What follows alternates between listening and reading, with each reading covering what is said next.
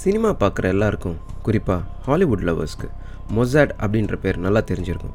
இப்போ கூட ரீசண்டாக நம்ம இந்தியன் சினிமாஸில் அந்த பேர் ரொம்ப அடிப்படுது.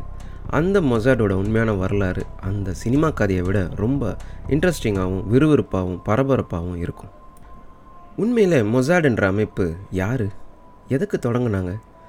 இஸ்ரேல் அப்படின்ற ஒரு சின்னஞ்சிறு நாட்டில் இந்த உளவு அமைப்பு உலகம் முழுக்க புகழாக இருக்கிறது எதனால்? அவங்களுக்கு என்னென்ன அதிகாரங்கள் இருக்குது என்னென்ன அதிகாரம் இல்லை அந்த அதிகாரங்களை மீறி அவங்க செயல்படுறத சொல்கிறாங்களே அதெல்லாம் உண்மைதானா? அப்படின்னா மொசாடை கண்ட்ரோல் பண்ணுறது யார்கிட்ட இருக்குது எங்கெல்லாம் அவங்க நீண்டுட்டு இருக்காங்க அவங்களுடைய சக்ஸஸ் லாஸ் இதெல்லாம் என்னென்ன? இது எல்லாத்தையும் தான் இந்த வரப்போகிற எபிசோட்ஸில் நம்ம பார்க்க போகிறோம் ஏ ஹலோ மக்களே நான் யுவராஜ். இது உங்கள் random talks with Yuva.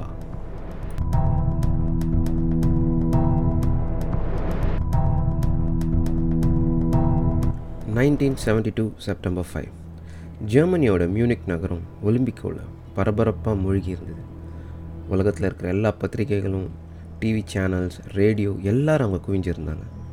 Olympic போட்டியில் பங்கேற்கிற வீரர்கள் வீராங்கனைகள் எல்லாம் ஒரு குறிப்பிட்ட பகுதியில் தங்க வச்சுருந்தாங்க. அதோட பேர் ஒலிம்பிக் வில்லேஜ். அன்னைக்கு அந்த ஒலிம்பிக் கிராமத்தில் ஏழு எட்டு புதுமுகங்கள் அவ்வளோவா பாதுகாப்பு இல்லாத ஏர்லி மார்னிங் டைம் சுவரேறி குதித்து உள்ள நுழைஞ்சாங்க அந்த ஏழு எட்டு பேர். நேராக இஸ்ரேல் பிளேயர்ஸ் தங்கியிருந்த வீட்டை பார்த்து போனாங்க. இப்போ அவங்க கையில் துப்பாக்கி இருந்தது. ஃபேஸை ஃபுல்லாக கவர் பண்ணுற மாதிரி ஒரு மங்கிக்குள்ளே போட்டுட்ருந்தாங்க நடையில் நிதானம் ஆனால் கண்கள் மட்டும் ரொம்ப பரபரப்பாக நோட்டம் விட்டுட்டு இருந்தது. அவங்க அந்த இஸ்ரேல் பிளேயர்ஸ் தங்கியிருந்த வீட்டுக்கு முன்னாடி வந்து நின்னாங்க. திருட்டு சாவி போட்டு கதவை தரைஞ்சி உள்ளே நுழைஞ்சாங்க. ஏகப்பட்ட ஒலிம்பிக் கனவோடு அசந்து தூங்கிட்டு இருந்த இஸ்ரேல் வீரர்கள் திடீர்னு இப்படி நடந்ததை கொஞ்சம் கூட எதிர்பார்க்கல.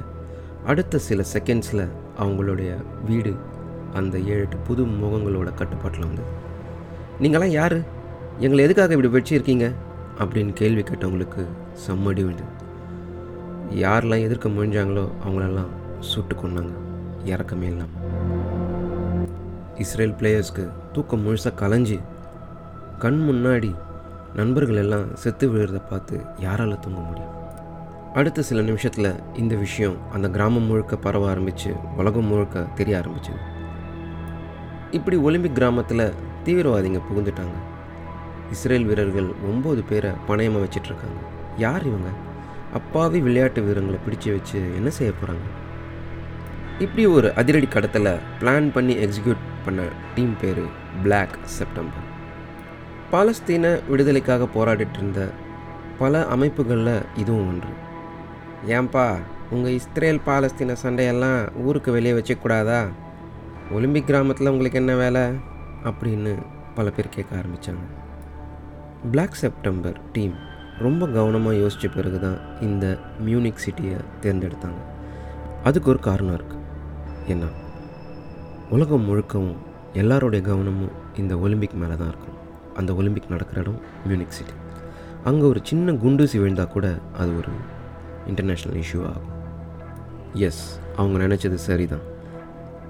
இஸ்ரேல் வீரர்கள் பணைய கைதியாக கட்டுப்பாட்டில் இருப்பதையும் முகமூடி தொப்பி அணிஞ்சு பிளாக் செப்டம்பர் போராளிகள் துப்பாக்கி கைமா உலா வருவதையும் பார்த்து உலகம் திகிலோடு இருந்து ஜெர்மன் போலீஸும் இஸ்ரேல் கவர்மெண்ட்டும் என்ன செய்யுதுன்னு தெரியாமல் வீழ்ச்சிட்டு இருந்தாங்க. இப்போ உங்களுக்கு என்ன தான் வேணும் அப்படின்னு இஸ்ரேல் கவர்மெண்ட் கேட்க இந்த ஒன்பது இஸ்ரேலிய வீரர்கள் உங்களுக்கு உயிரோடு வேணும்னா ஒரு கண்டிஷன் என்னது? இஸ்ரேல் ஜெயிலில் எங்களோட தோழர்கள் நிறைய பேர் இருக்காங்க.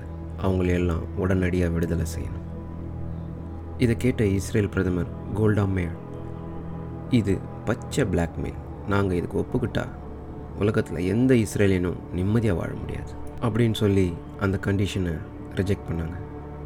அப்படின்னா அந்த ஒன்பது இஸ்ரேல் வீரர்கள் கதி? அப்போ இஸ்ரேல் கவர்மெண்ட் ஒரு பிளான் பண்ணாங்க. மியூனிக்கில் எத்தனை தீவிரவாதிங்க இருக்காங்க? ஏழு எட்டு பேர். அந்த ஏழு எட்டு பேருக்கு பயந்து இரநூறு சொச்ச கைதிகளை ரிலீஸ் பண்ணணுமா? நாம ஒரு கவுண்டர் அட்டாக் கொடுத்து அவங்க எல்லாரையும் காப்பாற்றினா என்ன? அப்படின்னு யோசிக்க ஆரம்பித்தாங்க இதுக்கு ஜெர்மனி கவர்மெண்ட் சான்ஸே இல்லை. எங்கள் ஊர் சட்டப்படி வெளிநாட்டுக்காரங்க இங்கே வந்து துப்பாக்கியை தூக்கக்கூடாது. அப்படின்னு ஸ்ட்ரிக்டாக சொல்லிட்டாங்க. அப்போது பிளாக் செப்டம்பரை சேர்ந்தவங்க எல்லாம் உங்கள் ஊர்லேயே பிறந்து வளர்ந்தவங்களா? அவங்க வந்து ஆள் கடத்தல் செய்யும்போது நாங்கள் எதிர்த்து கவுண்டர் அட்டாக் கொடுக்கக்கூடாதா? அப்படின்னு இஸ்ரேல் கேட்க ஆரம்பித்தாங்க இஸ்ரேல் எவ்வளவோ கம்பல் பண்ணியும் ஜெர்மனி அவங்களோட மனசை மாற்றிக்கல முடிஞ்சால் அவங்களோட பேச்சுவார்த்தை நடத்தி விஷயத்தை சுமூகமாக தீர்க்க பாருங்கள் இல்லாட்டி நாங்களே ஏதாவது அதிரடியாக செய்கிறோம் அப்படின்னு ஜெர்மனி ரிப்ளை பண்ணாங்க. முதல்ல அதை செய்யுங்க உங்களுக்கு புண்ணியமாக போகும் அப்படின்னு இஸ்ரேல் சொல்கிறாங்க ஒரு பக்கம் ஜெர்மனி கமாண்டோ எதிர் தாக்குதலுக்கு ரெடி ஆகிட்டு இருந்தாங்க. இன்னொரு பக்கம் பிளாக் செப்டம்பர் பொறுமை இழந்துட்டு இருந்தாங்க. என்னையா எங்கள் ஆளுங்களை விடுதலை செய்வீங்களா மாட்டிங்களா? அப்படின்னு மிரட்டல் தோணியில் கேள்வி கேட்க ஆரம்பித்தாங்க ரொம்ப நேரம் ஆகியும் அவங்க கேள்விக்கு எந்த சரியான பதில் கிடைக்கல. அதனால் அவங்க இஸ்ரேல் பிளேயர்ஸ் எல்லாம் கூட்டிகிட்டு ஜெர்மனிலேருந்து வெளியேறணும்னு டிசைட் பண்ணிட்டாங்க. எங்களுக்கு ஒரு விமானம் வேணும். நாங்கள் எல்லோரும் இங்கேருந்து பத்திரமா கிளம்பி போகிறதுக்கு ஏற்பாடு செய்யுங்க அப்படின்னு ஒரு கண்டிஷன் போட்டதும் அவங்க இப்படி கேட்டதும் ஜெர்மனிக்கு தலைக்கு மேலே ஒரு பல்ப் எரிஞ்சுது ஏர்போர்ட்டில் வச்சு அவங்கள வளைச்சி பிடிச்சிடலாம் அப்படின்னு பிளான் பண்ணாங்க. கடத்தல்காரங்க கேட்டபடி ஒரு தனி விமானம் ஏற்பாடு செய்யப்பட்டது. அந்த முகமூடிகளும் பணைய கைதிகளும் ஏர்போர்ட்டுக்கு வந்து சேர்ந்தாங்க. அதே சமயம் அங்கே ஜெர்மனியோட அதிரடிப்படை வீரர்கள் எல்லாம் தயாராகிட்டு இருந்தாங்க தீவிரவாதிங்க உள்ளே நுழைஞ்சதும் அவங்க எதிர்பார்க்காத சமயமாக பார்த்து சுற்றி வளைச்சி தாக்கணும் அப்படின்றது தான் பிளான் ஆனால் கடைசி நேரத்தில் ஏதோ ஒரு கன்ஃபியூஷன் பிளாக் செப்டம்பர் போராளிங்க தங்களுக்கு வளவிரிச்சதை எப்படியோ மோப்பம் பிடிச்சிட்டாங்க. அதுக்கப்புறம் அவங்க ஒரு செகண்ட் கூட தயங்கல அந்த தீவிரவாதிங்க அவங்க பிடிச்சி வச்சிருந்த அந்த ஒம்பது இஸ்ரேல் வீரர்களையும் சுட்டு வீழ்த்தினாங்க. இந்த சண்டையில் பிளாக் செப்டம்பர் போராளிகளும் கொல்லப்பட்டாங்க. சில பேர் பிடிபட்டாங்க. ஆனால் என்ன பிரயோஜனம் பதினோரு அப்பாவி இஸ்ரேல் பிளேயர்ஸ் உயிர் போயிடுச்சு. உலகமே அதிர்ந்தது. சர்வதேச ஒற்றுமையோட அடையாளமாக பார்க்கப்படுற ஒலிம்பிக் போட்டியில் இப்படி ஒரு ரத்த ஆறு ஓடிட்டுருக்கு என்பதை யாராலையும் நம்ப முடியல. முக்கியமாக இஸ்ரேல் தேசமே கண்ணீரில் மூழ்கிச்சு. எந்த தவறும் செய்யாத விளையாட்டு வீரர்கள் அந்த கோச் இப்படி எல்லாமே இறக்கமே இல்லாமல் கொல்லப்பட்டிருக்கிறத நினச்சி அவங்களோட ரத்தம் கொதிச்சுது. சாதாரணமாகவே யூதர்களுக்கு அதாவது ஜூஸ்களுக்கு ஜெர்மனினாலே ஆகாது. ஹிட்லர் காலத்திலே அங்கே ஏகப்பட்ட அப்பாவி ஜூஸ் கொத்து கொத்தாக கொல்லப்பட்டதை யாரால் மறக்க முடியும்? இன்னும் அந்த கொடுமையோட காயம் ஆறாத நிலையில் இப்போது இதே ஜெர்மனியில் மறுபடியும் ஒரு யூத ரத்த ஆறு ஓடி இருக்கு. இதில் இன்னொரு வேதனை என்னென்னா இப்படி பதினோரு விளையாட்டு வீரர்கள் கொடுமையாக கொல்லப்பட்ட சுச்சுவேஷன்லேயும் ஒலிம்பிக் போட்டி நிறுத்தலை. அது பாட்டுக்கு நடந்துட்டு இருந்தது அப்போது ஜூஸோட உயிர் என்ன? அவ்வளோ சீப்பா? அப்படின்னு இஸ்ரேல் யோசிக்க ஆரம்பித்தாங்க மினிக்கில் உயிரிழந்த அந்த இஸ்ரேல் பிளேயர்ஸோட ஃபேமிலி எல்லாரும் எங்களுக்கு நியாயம் வேணும் அப்படின்னு குரல் கொடுக்க ஆரம்பித்தாங்க நியாயமான கோரிக்கை. இந்த கொடுமையை செஞ்சவங்களை கண்டுபிடிக்கணும். முறப்படி தண்டனை கொடுக்கணும். இல்லைன்னா எங்கள் மனசு ஆறாது. இப்படின்னு அழுகையோட வேதனையோட பல குரல்கள் எழும்ப ஆரம்பிச்சு அவங்கள சந்தித்த கோல்டா மேயர் இது உங்களோட தனிப்பட்ட இழப்பு மட்டும் இல்லை இந்த நாட்டுக்கே பெரிய அவமானம் ஆறுதல் சொல்ல ட்ரை பண்ணாங்க. அதுக்கு நீங்கள் என்ன செய்ய போகிறீங்க அப்படின்னு எல்லாரும் கேட்க இதில் சம்மந்தப்பட்ட எல்லாரையும் கண்டுபிடிச்சு வேட்டையாட போகிறோம் அப்படின்னு சொன்ன கோல்டாமேயர் அவங்க உலகத்தோட எந்த மூலையில் இருந்தாலும் சரி செஞ்ச தப்புக்கான தண்டனையை அவங்க அனுபவிச்சே தீரணும். இப்படி பிரதமர் சொல்கிறதுக்கான அர்த்தம் அந்த குடும்பத்துக்கு சரியாக புரியல. வேட்டையாடுறதா? அப்படின்னா வேட்டைனா ரத்த வேட்டை தான். இஸ்ரேல் நாட்டுக்கு எதிராக எந்த குற்றத்துக்கும் பழிக்கு பழி வாங்கி பழகின ஒரு திறமசாலி குழு இருந்துச்சு. அவங்களோட துணையோடு மினுக் விஷயத்துக்கு காரணமானவங்க அத்தனை பேரையும் ஒழிச்சு கட்ட தீர்மானித்தாங்க அந்த குழுவோட பெயர் தான் மொசாட் இஸ்ரேலிய உளவுத்துறை. நம்ம நாட்டில் எப்படி ரா அண்ட் அமெரிக்காவுக்கு சிஐஏ இருக்கோ அது மாதிரி இஸ்ரேலுக்கு மொசாட். இன்டர்நேஷ்னல் லெவலில் நிறைய உளவுத்துறைங்க இருக்குது ஆனால் அவள் எல்லாத்தையும் விட மொசாடோட திறமை தனிச்சயமாக தெரியுது அப்படின்னு சொல்கிறாங்க அதுக்கு காரணம் மற்ற நாட்டுக்கெல்லாம் அப்பப்போ ஒன்று ரெண்டு டெரர் அட்டாக் நடக்கும். அதை கவனமாக சமாளித்தா போதும். மற்றபடி அந்தந்த நாட்டோட பழப்பு அமைதியாக ஓடிட்டுருக்கும். ஆனால் இஸ்ரேல் அப்படின்ற நாடு எப்போ உருவாகுச்சோ அன்னையிலேருந்து இந்த மாதிரி அச்சுறுத்தலுக்கு நடுவே தான் அவங்க வாழ்ந்துட்டுருக்காங்க. நான்கு பக்கத்தில் இருந்தும் ஆக்கிரமிக்க பார்க்குற பக்கத்து நாட்டுக்காரோட அடாவடி போதாகரிக்கு உள்ளிருந்தே அரிக்கிற சில தொல்லைங்க இது எல்லாத்தையும் சமாளிக்கணும்னா அவங்க எவ்வளோ உஷாராக இருக்கணும். அதனால் ஆரம்பத்துலேருந்தே இஸ்ரேலியர்களுக்கு உளவுத்துறை அப்படின்ற ஒரு விஷயம் ரொம்ப தேவைப்பட்டது.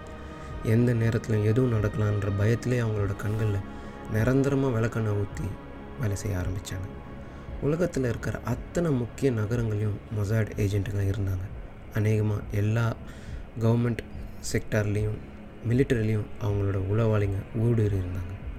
இதனால் ஆனானப்பட்ட அமெரிக்காவுக்கே தெரியாத ரகசியம் கூட முதல்ல மொசாடுக்கு கிடைச்சிரும். பல சுச்சுவேஷனில் மொசாட் அமெரிக்காக்கே தூப்பு கொடுத்து சபாஷ் வாங்கியிருக்கு. இன்ஃபர்மேஷன் கலெக்ட் பண்ணுறது மாதிரியே அதிரடி நடவடிக்கையிலையும் மொசாட் ரொம்ப பேர் போனது. இஸ்ரேலுக்கு எதிராக ஒர்க் பண்ணுறவங்க உலகத்தில் எங்கே ஒளிஞ்சிருந்தாலும் அவங்க சட்டையை பிடிச்சி இழுத்துட்டு வந்துடுவாங்க இல்லைன்னா ரகசியமாக போட்டு தள்ளிடுவாங்க. துப்பாக்கியிலேருந்து வெடிகுண்டு வரைக்கும் அவங்களுக்கு தெரியாத ஆயுதங்களே கிடையாது. இப்படி ஒரு பவர்ஃபுல் உளவுத்துறையை வச்சுட்டு இஸ்ரேல் சும்மா இருப்பாங்களா? இப்போது ப்ரைம் மினிஸ்டர் கோல்டா மேயர் மொசடை கூப்பிட்டு உங்களுக்கு ஒரு சின்ன வேலை இருக்குது அப்படின்னு சொல்கிறாங்க சொல்லுங்கள் மேடம் என்ன செய்யணும் இப்போ? அப்படின்னு கேட்குறாங்க மியூனிக் விவகாரத்தை தலைக்கீழாக புரட்டி போட்டு தேடுங்க. பிளாக் செப்டம்பரில் முக்கிய புள்ளிங்க யார் யாருன்னு லிஸ்ட் மொத்தமாக எனக்கு உடனடியாக வேணும். ஒரு முக்கியமான அசைன்மெண்ட் அசைன் ஆன சந்தோஷத்தில் அடுத்தது என்ன செய்யணும்னு கேட்குறாங்க அதுக்கு பிரதமர் முதல்ல லிஸ்ட் வரட்டும். அதுக்கப்புறம் என்ன செய்யலாம் எப்படி செய்யலாம்னு யோசிப்போம்னு சொல்கிறாங்க மொசாட் ஏஜென்ட்ஸ் எல்லாரும் வேலையில் இறங்குனாங்க. ரொம்ப உற்சாகமானாங்க. வேட்டை அஃபிஷியலாக ஸ்டார்ட் ஆச்சு. ரொம்ப விறுவிறுப்பாக ஒரு ஸ்பை த்ரில்லர் மூவியை பார்க்குற மாதிரி இருக்குல்ல இந்த மொசாடோட ஸ்டோரி எஸ் அந்த மியூனிக் விவகாரத்தில் இருக்கவங்கள எப்படி கண்டுபிடிச்சாங்க? அவங்கள எல்லாம் எப்படி எக்ஸிக்யூட் பண்ணாங்க? அப்படின்றத அடுத்த எபிசோடில் பார்க்குறேன் okay friends take care bye